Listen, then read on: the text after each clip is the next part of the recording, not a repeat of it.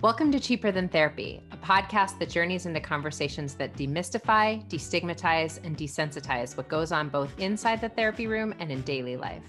I'm Vanessa Bennett. And I'm Danae Logan. And we are seekers, soul sisters, and holders of sacred space. Every week, we sit down for soul provoking conversations with fellow seekers, thought leaders, change makers, and even real people during live coaching sessions as they navigate the hard work it takes to be a human. This is Cheaper Than Therapy.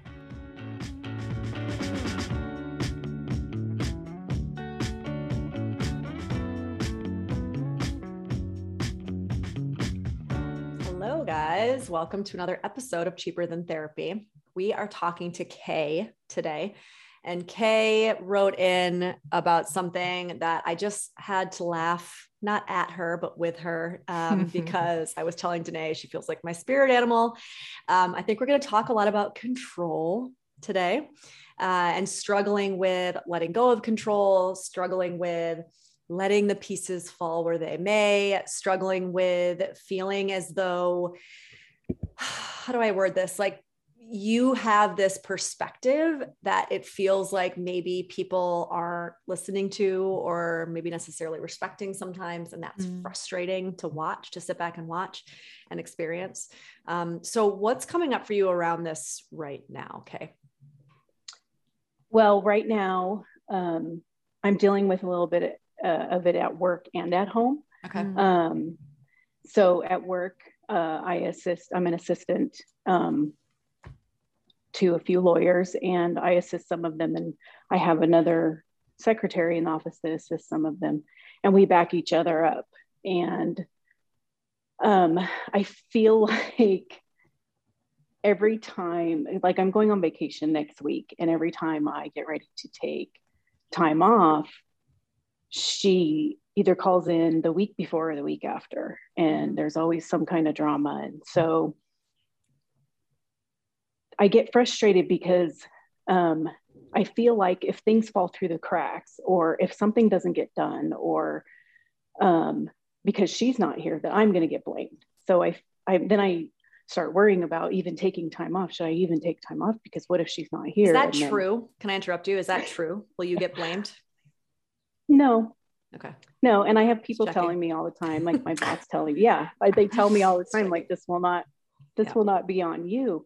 But I feel like, and I don't know exactly where it all comes from. Maybe you know a lot of my past of of making sure if everything doesn't go right, mm-hmm. it's all going to come on me. It, it's all going to come down on me, and it's going to be all my fault. And and so I feel like no matter how much I coach her and try to rely on her um, this always happens and then i i i blame myself and then i want to take like my laptop and my phone and everything with me on vacation and my boss is like no no you have to let her mm-hmm.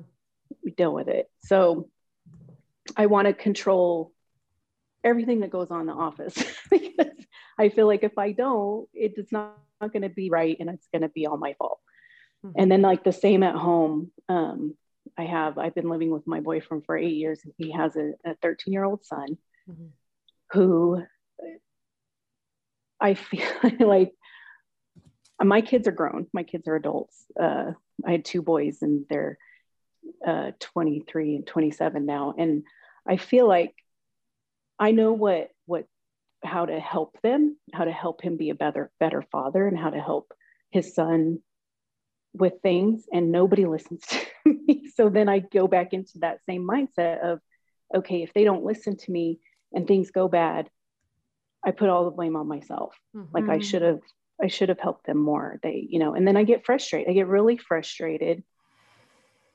And sometimes I react in ways that probably aren't healthy, you know, like lashing out and and then there's the the when things do go south, it's I told you so. Mm-hmm. that creates a whole new other argument. Mm-hmm. So, I and so I, many, I think it's so many directions I want to take this in. okay. So many directions. Um, okay. So, the first thing I want to ask you is, um, and you might not know the answer to this, but I think it's a nugget that's worth starting to ponder.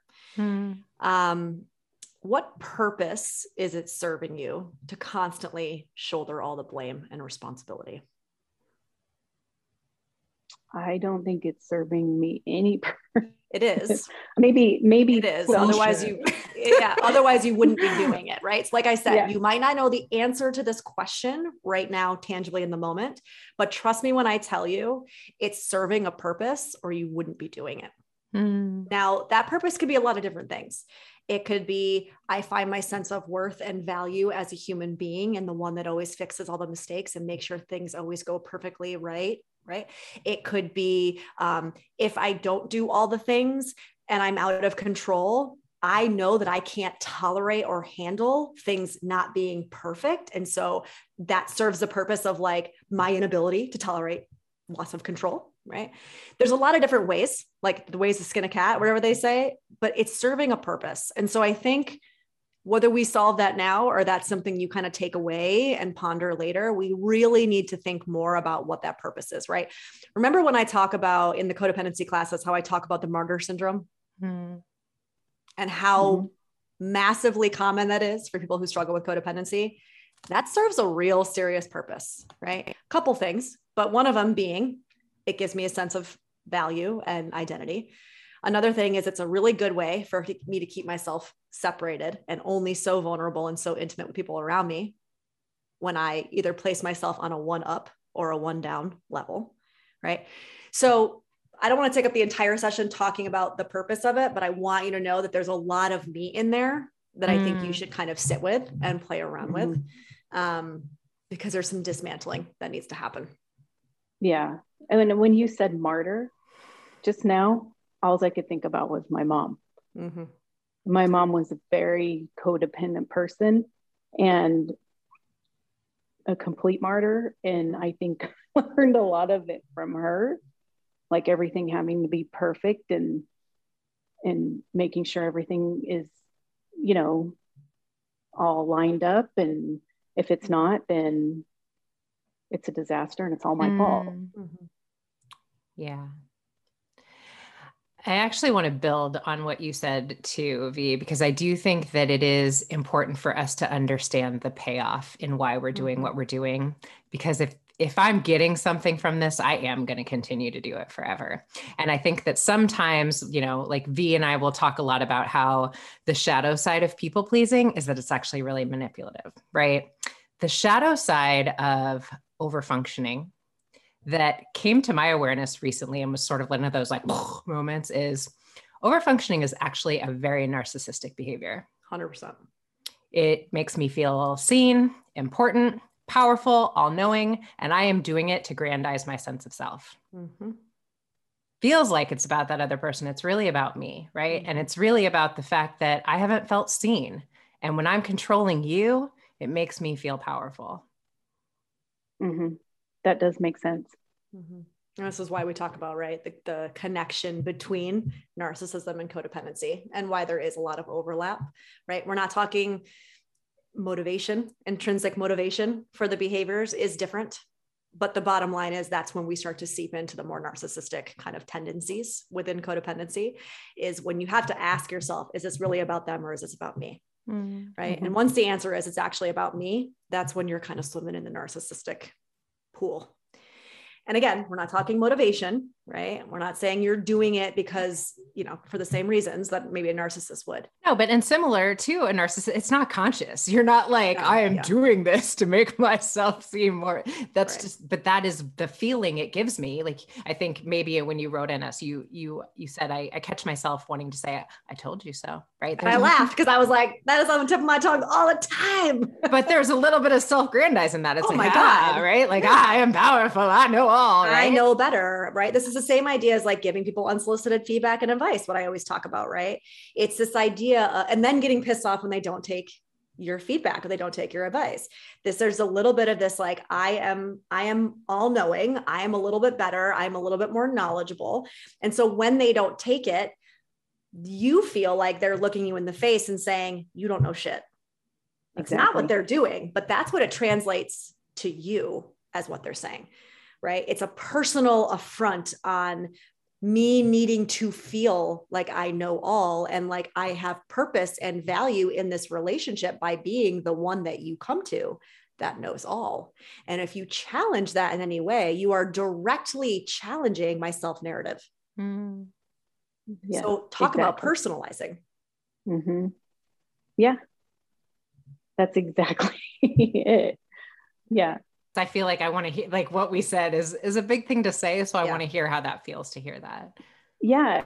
It's in, the first instance, it's like when you know when you said it's like narcissistic, it's kind of like what? I know. No, you know, and then you kind of oh, um, mm-hmm. but but it makes sense because it is like I feel like, oh, I've been there before. I've raised two boys, so I should you should listen to me and I know everything. But I honestly don't know what the outcome of either one of them not listening to me is. Like, mm-hmm. for example, him, you know, the kid brushing his brushing his teeth.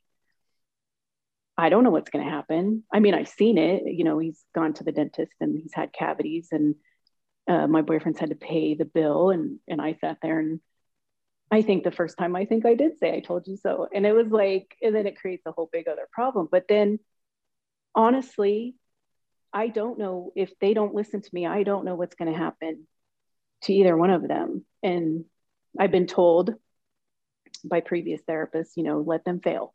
Mm-hmm. Just let them, you know, but and then it's so hard for me because the that control like that I, I can't let them fail they have to listen to me and and and, and succeed in what i'm saying. And then yeah and, then, and, i think hey there's something in that too that where that starts to become a little bit less um, grandiosity and kind of that narcissistic feeling that starts to become this um, over caring quality that codependents have right?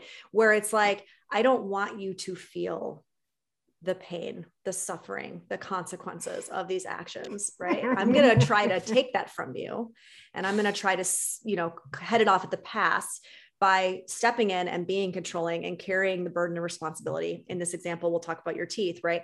Um, because I know where that goes. Mm-hmm. Now, two things. Number one, you don't, like you just said, you don't actually know where that road leads. I mean, most of us can guess, but there's not a guarantee, right? And also, here's the thing if you continue to swoop in, and I know logically you know this, you continue to swoop in with a 13 year old and his father, brush your teeth, brush your teeth, brush your teeth, brush your teeth. Even if you do solve the issue right now, fantastic. I guarantee fucking to you, he'll be a 20 year old dude living on his own that doesn't brush his teeth because he didn't learn that intrinsically. That was put upon him externally. We learn shit intrinsically when we do something and it either blows up in our face and we learn from it, right? Or it feels great and we learn from that. There's an internal click that happens. Now, here's the thing about a codependent we never had that experience. Right. For most of us, that's not how we learned things. It was either that experience was taken away from us from our own codependent or narcissistic parents, right? Um, we were so busy being in control and being the parent that we never actually got to do that. Like, I have to fuck up in order to learn something because we were way too busy running the household. Whatever the reason is, you didn't get that experience. And so it's really hard to know, not logically know, but like know that that is how people learn. Mm-hmm. So rather than knowing that, like, no, this is just how he needs to learn that experience, I'm going to try to go in and save and save and save and fix right? Exactly exactly. And i went from you know codependent parents to an alcoholic husband yeah. like when i was 18 so it was just same same. Same same. Yeah. yeah. and and i would argue to v's point a little bit even when we're in that space of i'm caretaking for you and i'm attempting to be caring that's still about me. That's still about me being needed like needing to be needed mm-hmm. right? It, it actually isn't about that other person. Mm-hmm. and i think that like it still circles back to you know what you were saying about letting people fail. Um, we control what we don't trust. Mm-hmm. so the message you're sending that person every time you are attempting to control them is you are not trustworthy. Mm-hmm. i don't believe in you. And i'm you know like whether this is your coworker whether this is your kids like whoever it is. Yeah like this is me from the um the more under functioning side of the spectrum, the message I always got was, You don't believe in me. That's why you're doing this for me because you think I'm incapable. And so then what mm-hmm. happens? I then think I'm incapable. Yeah. And so, like, I would argue that's not loving. I actually don't think it's loving to reinforce the idea that somebody isn't capable of taking care of themselves, that they're going to fall on their face unless you're there to catch them. That's not how I want to be loved. Exactly.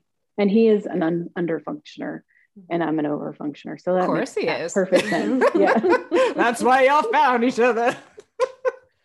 well, and we we did get in an argument one time because I was just like, I'm tired of caring so much and and nobody listens to me. And I just feel like, you know, I'm getting like uh, you know, my their back turn on me and he goes, Stop caring. Mm. And I was like, How? I don't know how to do how do you do that? Like, how do you just not care and just let people fall on their face. I don't think it's not caring, right? Because I think the bottom line is at this point in your life, you are wired to be overly empathic um, to a fault, right? I don't think it's about being like, just don't care. But I think for you, it's going to be about learning some tools that are going to help you in the moment start to sit with that discomfort that comes up and that kind of like gut reaction to jump in and say something or fix something or control something. And if that means that you need to remove yourself physically from the from the room right? They're fighting they're arguing you know we're talking let's talk about your partner and his kid. They're bitching about the teeth and they're getting in whatever and he's saying no and there's this thing and you are feeling that internal like i'm going to go crazy you remove yourself from the situation because that situation doesn't concern you. Yes. And now you don't have to yeah. do that without giving your your boyfriend a heads up. I actually think this is a great way for you and him to connect more deeply on the inner work that you're trying to do because you don't want to necessarily leave him in the cold. You can say to him, here's some things that I'm going to start working on. One of them is when I'm in a situation like this example and I start to want to control, I start to want to step in with the finger wagging, I told you so. I'm going to remove myself from the situation. I'm going to leave the room.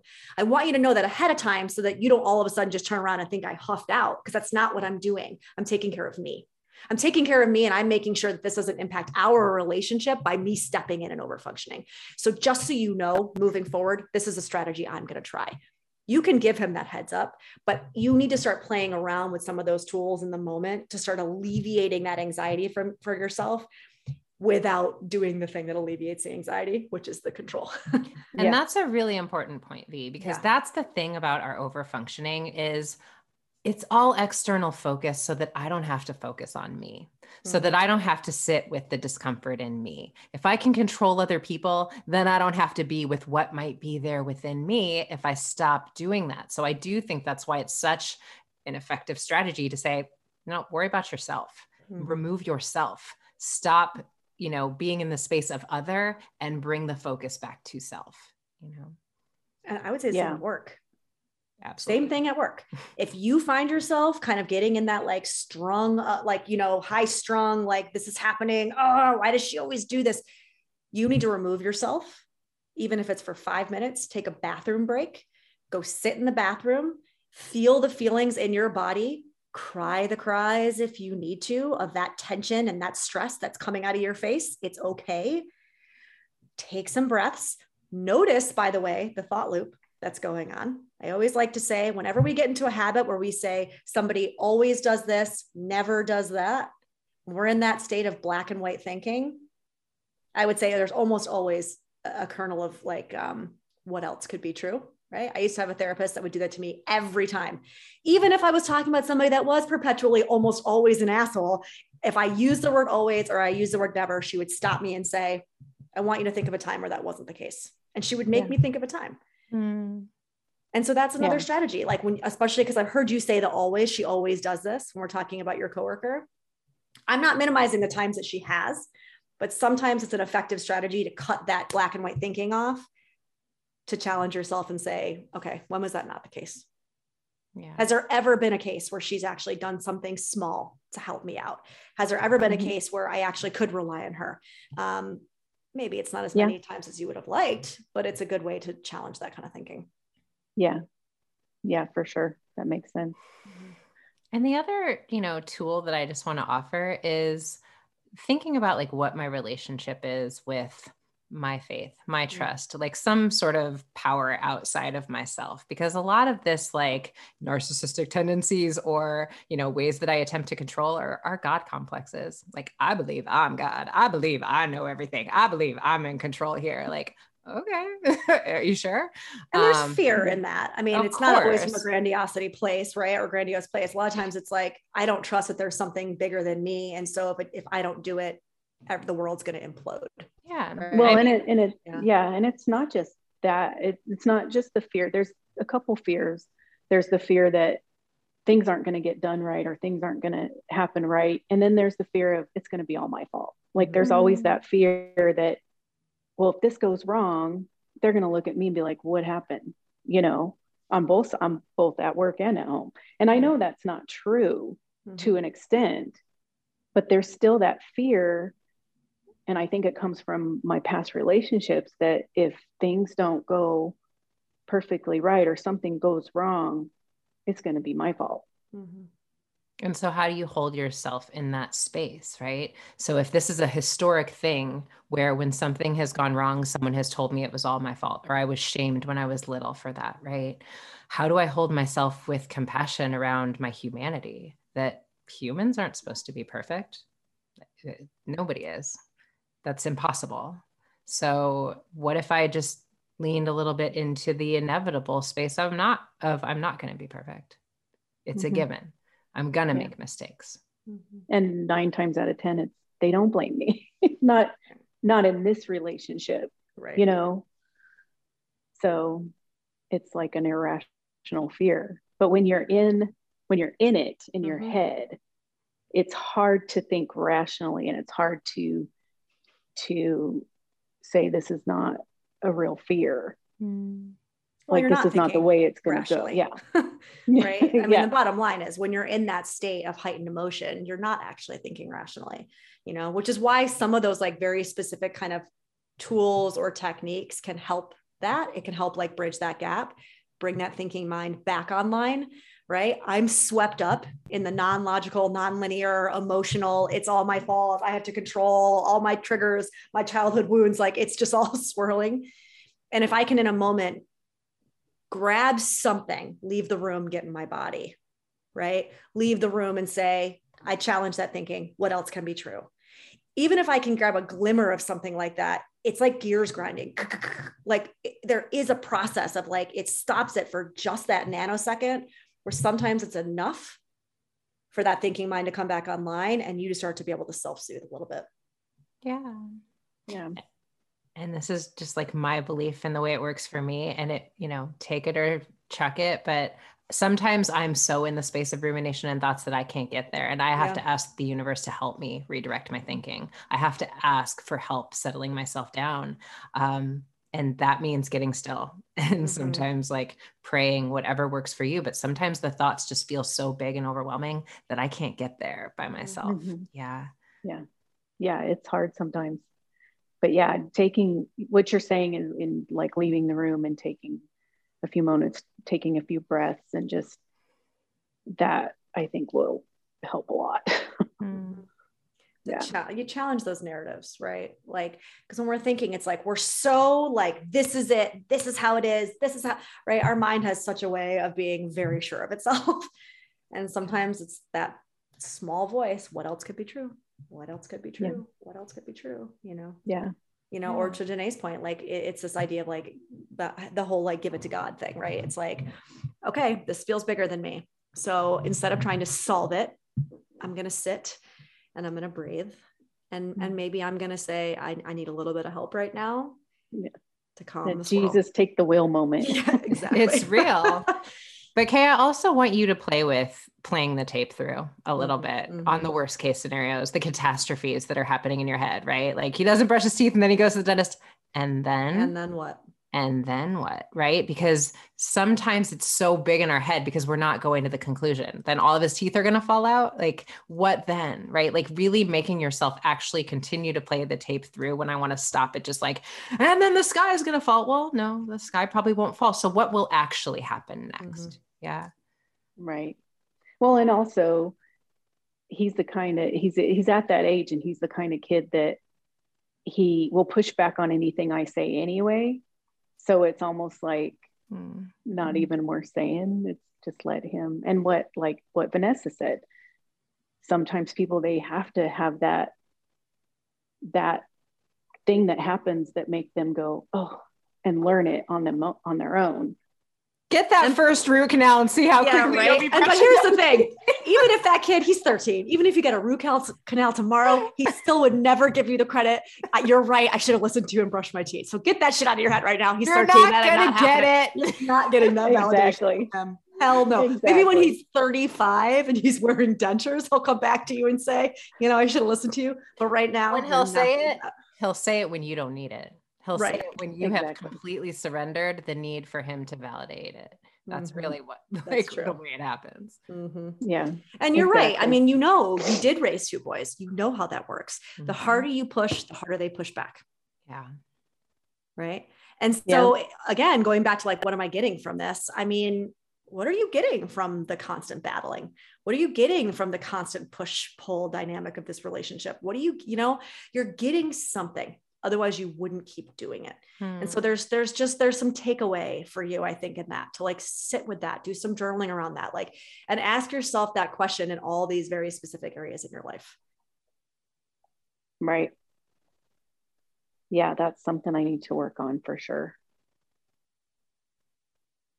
and at work it's exposure therapy girl you gotta back off back up leave your computer at work uh-huh. and let whatever's going to happen happen. Now, here's the thing if it affects you directly, that conversation becomes a little bit different, but it's still a mm-hmm. conversation, not of one, by the way. That becomes a conversation because genuinely, I've been there. If you've got somebody that you're supposed to be able to rely on and you actually can't, and they've shown, not that you've just done it in your head, but they've actually shown that you can't, unfortunately that becomes a conversation where maybe it is you them and one of the bosses do yeah. decon a room right? That's a different kind of conversation. But when we're talking about this always never swirl that you've got going on this is a little bit of exposure therapy. You have to leave the computer at the office and force yourself to just walk away. Yeah. And let the chips fall where they will. Mm-hmm. and enjoy a vacation without looking at my emails or trying to fix all the problems at work. Yeah that resentment for you is is giving you too much pleasure right now you don't you don't want to let it go you're getting high on that supply girl uh-huh. Uh-huh. it's giving that you something uh-huh. you gotta let that lie Whoop. yep hmm. mm. oh i feel you so you much see these smiles right now we're all just kind of looking at each other laughing because this struggle is real. it, it is, is real. yeah. yeah. You know, it we're is. like kind of joking, but when we're in the middle of it and we're caught up in it, it is powerful. It's all consuming. I think it's important what V just said to name that control creeps up on all of us in the sneakiest ways. And it's like, oh, shoot, I'm trying to control somebody else. Look at me. Mm-hmm. Um, eh, this is like, I don't know that this ends. I just, I think it becomes something we learn how to manage when it comes up. It doesn't mm-hmm. go away. Mm-hmm. Yeah. Well, and then there's triggers too. Like mm-hmm.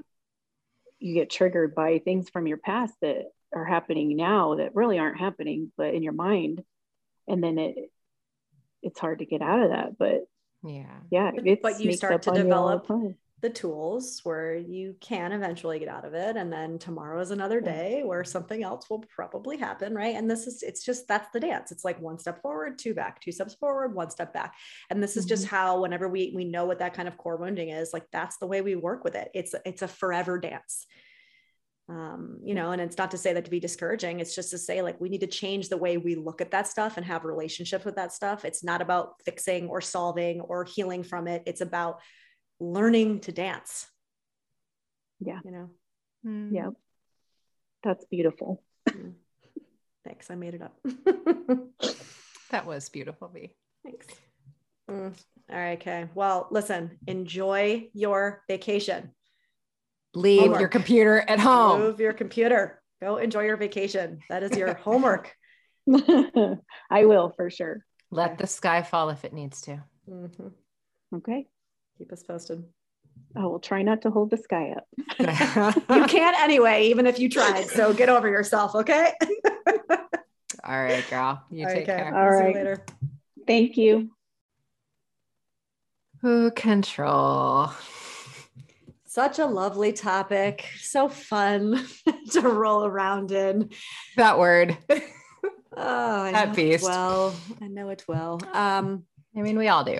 Yeah, she's so aware. You know, it's funny when you when you talk to people that are like, "Oh, I know, I am, I know what I'm doing," and yeah, I and stop. I can't stop. yeah.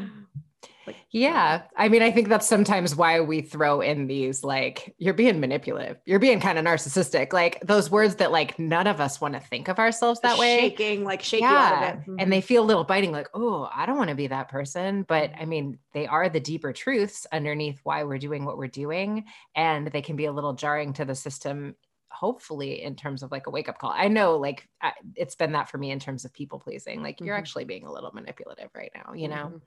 Mm-hmm.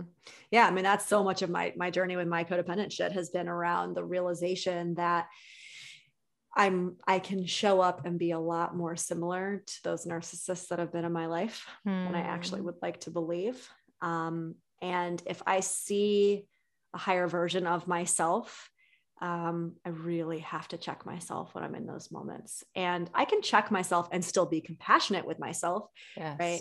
Um, but I don't know. I, have been doing a lot of dancing with this idea of like, what's the balance between the shaking you by the shoulders and the compassion, right? And and it's like I think there has to be room a little bit for both, depending on what we're talking about, obviously. But in a situation like this, it does. It needs to be a little bit of that, like being a little narcissistic to have that, like, oh my God, punch to the gut.